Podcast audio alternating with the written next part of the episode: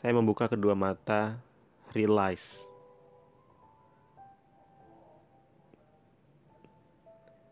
Saya hidup pada sebuah kotak dihibit empat dinding. Seluas tiga kali tiga meter.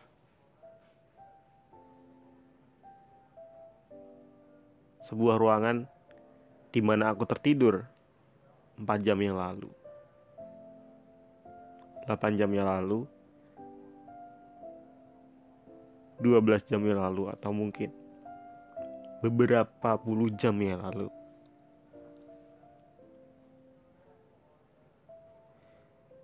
sampai akhirnya aku sadar bahwa kejadian itu udah 27 tahun yang lalu. Saya hidup dibatasi dengan dinding-dinding ketakutan dalam diri. Kadang dinding itu berupa dinding fisik yang membatasi pergerakan, membatasi pemikiran, membatasi imajinasi, atau sekedar dinding perasaan yang membatasi untuk bersosialisasi. Aku berdiri pada posisi yang tidak pasti, menunggu sesuatu yang tidak tahu apa yang aku tunggu. No clue.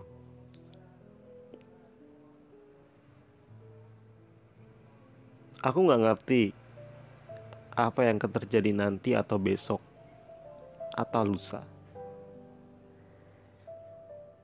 Yang ku tahu adalah sekarang aku tidak tahu akan melakukan apa.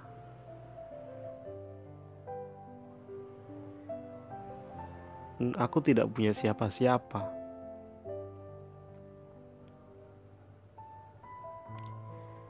keluarga, mereka ada. Tapi entah mengapa emotionally aku tidak bisa memerankan peranku. Aku tidak bisa memerankan keberadaanku di sana.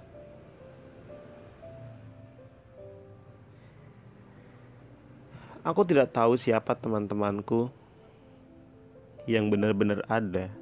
Aku tidak tahu siapa teman-temanku yang benar-benar peduli, dan aku tidak tahu siapa teman-temanku yang masih menjadi temanku. Aku berpikir mungkin orang-orang juga akan sibuk dengan dirinya sendiri, sibuk dengan kesetresannya sendiri sibuk dengan keempat dindingnya masing-masing. Entah itu dinding kamar mereka atau entah itu dinding dalam pikiran mereka.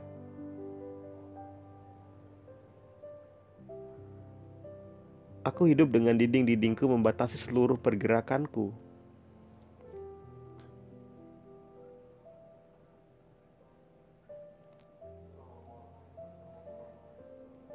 ketika orang bilang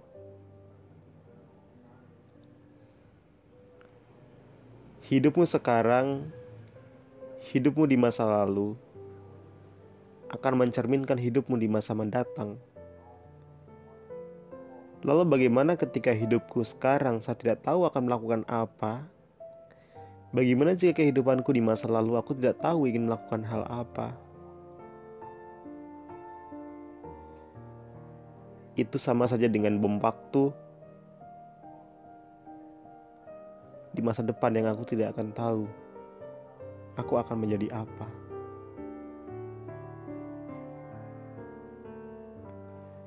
Umur 27 tahun adalah umur yang tidak sedikit.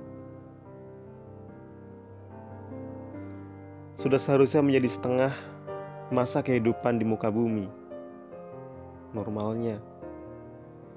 Walau kita lihat banyak orang yang berhenti di kepala dua, atau bahkan Anda yang berhenti di kepala satu. Hidup masih menjadi misteri dan aku pun tidak ada keberanian untuk mencari tahu apa yang ada di belakang dinding, apa yang ada di belakang tembok, barrier, batasan di kepalaku. Aku terlalu takut untuk menemui orang baru. Aku terlalu takut untuk memulai sebuah hubungan baru berdalih alih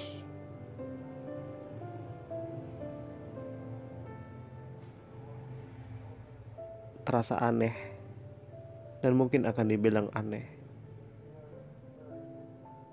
Apakah pemikiranku benar atau hanya takut semata?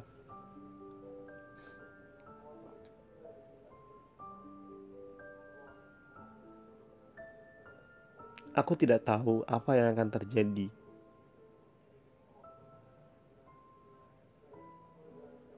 Namun, sebuah kepastian besok yang akan kuhadapi adalah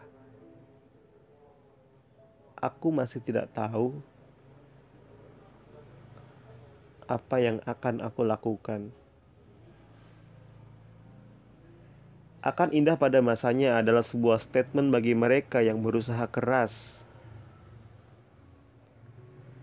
Akan indah pada waktunya adalah statement bagi mereka yang mau melakukan sesuatu perubahan. Bukan pada mereka yang rebah-rebahan, bukan pada mereka yang tidak tahu tujuan. Dan bagi mereka, bukanlah indah pada waktunya, melainkan hancur pada waktunya. Bom waktu.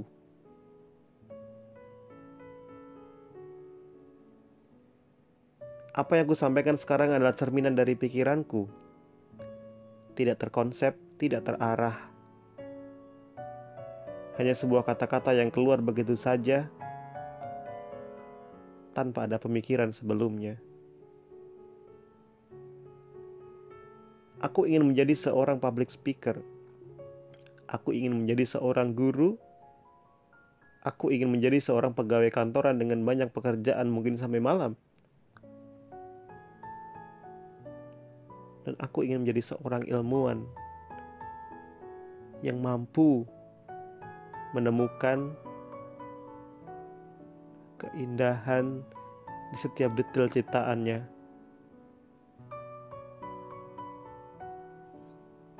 Aku tak pernah mengerti kenapa hidupku menjadi seperti ini.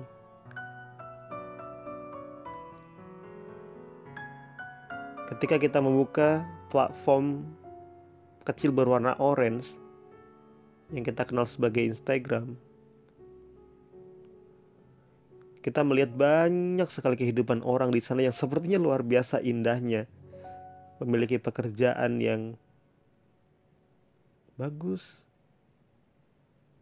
jebretan makanan yang luar biasa setiap hari mereka makan, bahkan pasangan hidup yang begitu romantisnya mereka umbar di story ataupun di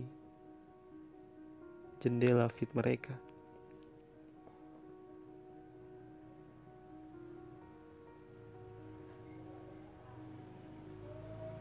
Aku tidak tahu apakah itu asli atau itu palsu.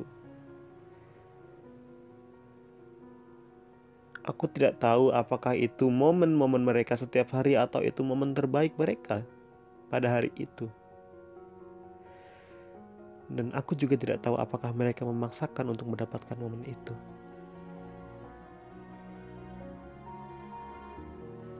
Pernah saya berpikir bahwa momen-momen di Instagram adalah momen-momen yang kita gunakan untuk bersaing satu sama lain tentang indahnya hidup.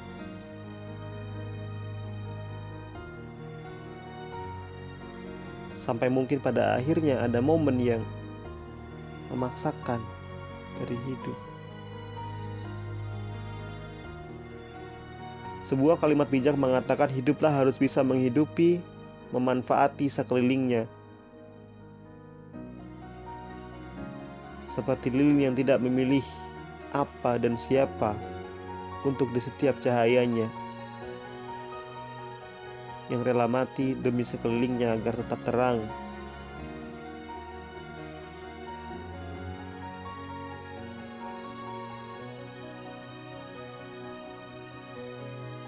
Aku tidak tahu, dan aku masih tidak tahu.